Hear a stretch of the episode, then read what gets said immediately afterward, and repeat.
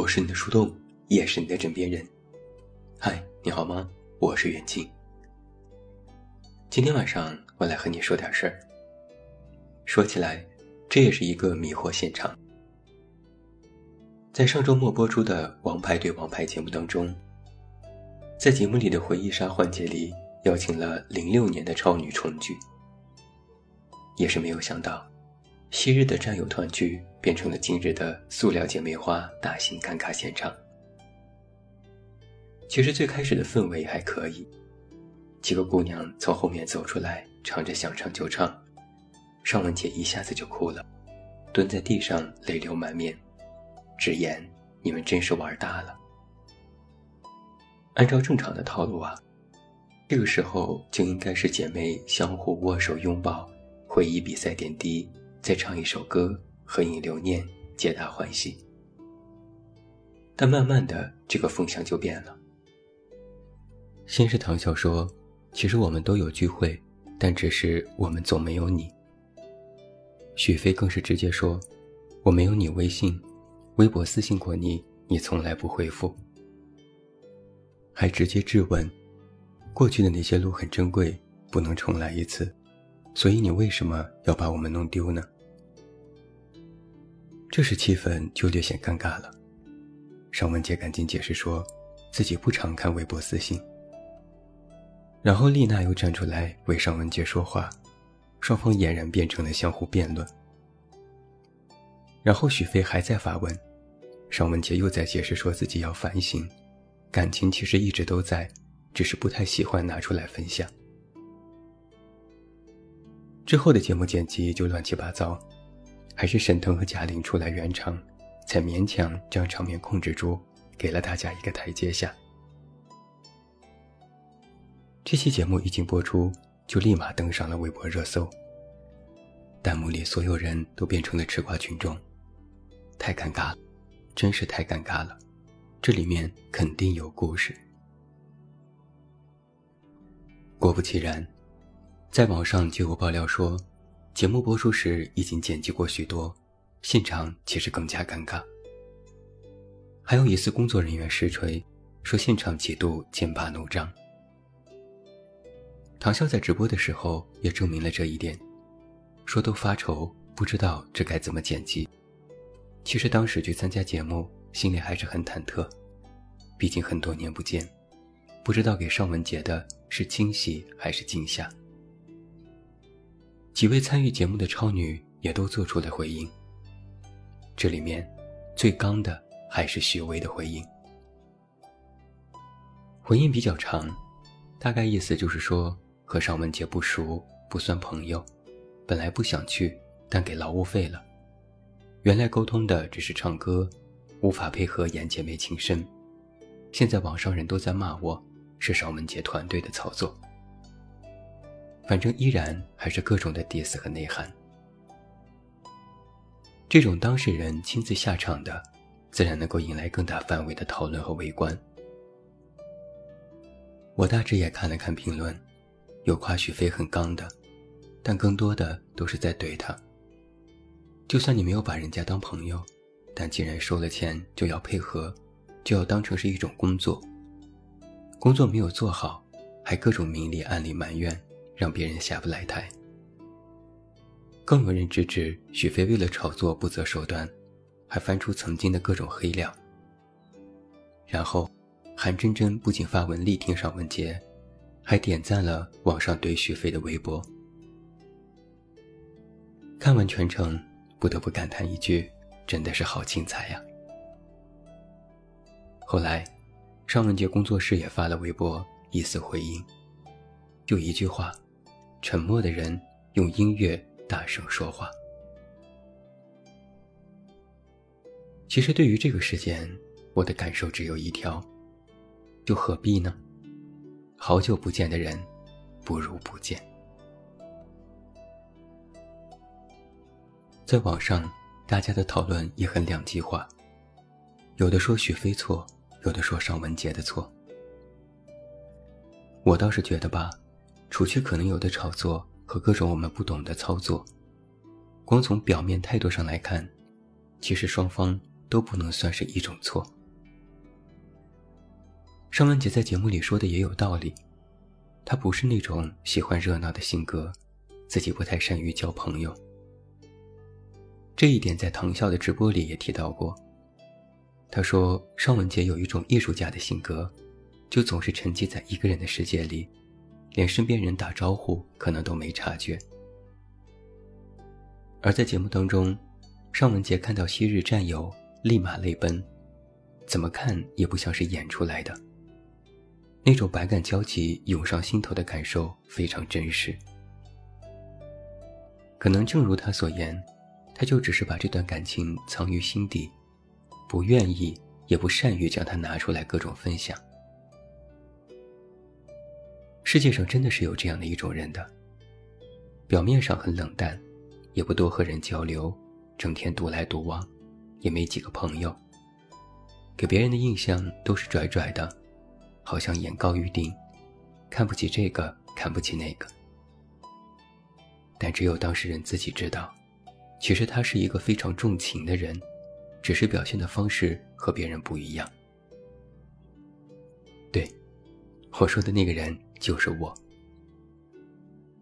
我有些地方还蛮像尚雯婕的。我也不喜欢热闹，也不愿意和人主动联系。很多时候，我都宅在家看书、写文章。我也主动摒弃了所有的无效社交，一年和朋友的聚会屈指可数。我还退掉了所有的同学群，将微信好友控制在三百以内。看起来，我也是一个非常不好相处的人，但熟悉我的人都知道。我其实骨子里不是一个冷漠的人，我只是不善于用更加热络的方式和人去交流。那反过来说，许飞的态度看起来其实也没什么问题，除去真的是炒作之类的嫌疑。这世界上也有这样的一种人，他们可能表达方式的情感更加奔放，也更直接，都是一起彼此战斗过的人。大家彼此见证过青春，曾经关系也不错。虽然现在各自都有不同的发展领域，但时不时的联系一下也不为过吧。可现在连个微信都没有，发私信也不回，心里自然是会有一些怨气的。我也遇到过这样的事情，比如我删掉过曾经的同事和同学，有的人就很生气，也不理解，来质问我。干嘛这么做？是不是彼此有什么矛盾？于是我就各种解释，大家已经好几年不联系了，就又干嘛非要加着好友做彼此通讯录里的陌生人呢？他们也很生气，但我们曾经关系很好啊，我们是同学呀，怎么现在连做你的微信好友都不配了吗？这些话的语气，其实和许飞说的一模一样。但他们有错吗？他们其实也没有，他们只是不理解人为什么就把他们这样推了出去。于是你发现没有，其实大家都没错，但为什么就能因为这样的事情而产生矛盾呢？说到底，可能我们早已不是一路人了吧。这老话说得好啊，江山易改。本性难移。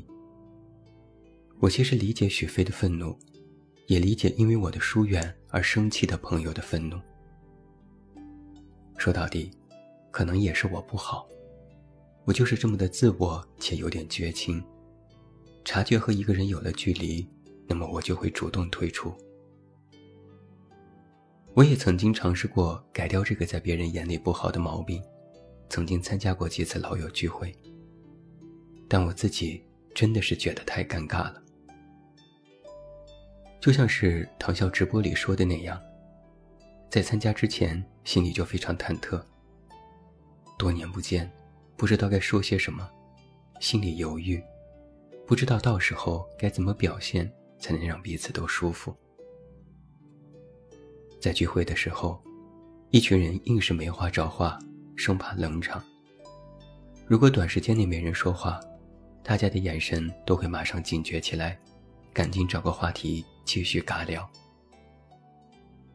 但可说的话题又那么少，除了彼此说一下近况，讲点段子，说个冷笑话，剩下的就只有忆苦思甜了。把从相识到现在所有共同经历的事情都反反复复说了好几遍，终于完全无话可聊，然后聚会结束。在分别时，还要再次对上热情的微笑，彼此拥抱，约好以后再聚。但其实已经心照不宣，肯定没有下一次了。其实你也知道，哪怕是曾经再要好的朋友。再铁的关系，也经不住时间的冲刷。哪怕曾经没有过什么正式的告别，其实彼此都已经退出了各自的世界，每个人都走上了不同的道路，再也不会有什么交集了。那又何必硬生生的再凑到一起，装出一副大家依然关系非常要好的模样呢？而且，不联系，也不代表就是有了矛盾。不代表不珍视和感念曾经一起奋斗的时光，只是我们已经不是同路人了。距离产生美，强扭的瓜不甜，还会破坏回忆的美感。其实想念也很美啊，回忆非常美好，但就让回忆是回忆，不好吗？陈奕迅有一首脍炙人口的歌是《好久不见》。这首歌唱的是思念一位已经远去的人，走过他的城市，走过他来时的路，思念很深，渴望再见一面，然后说一句好久不见。这首歌的粤语版是“不如不见”，里面有这样的歌词：中间隔着那十年，我想见的笑脸。只有怀念，不懂怎去再聊天。忽已明白，即使再见面，成熟的表演不如不见。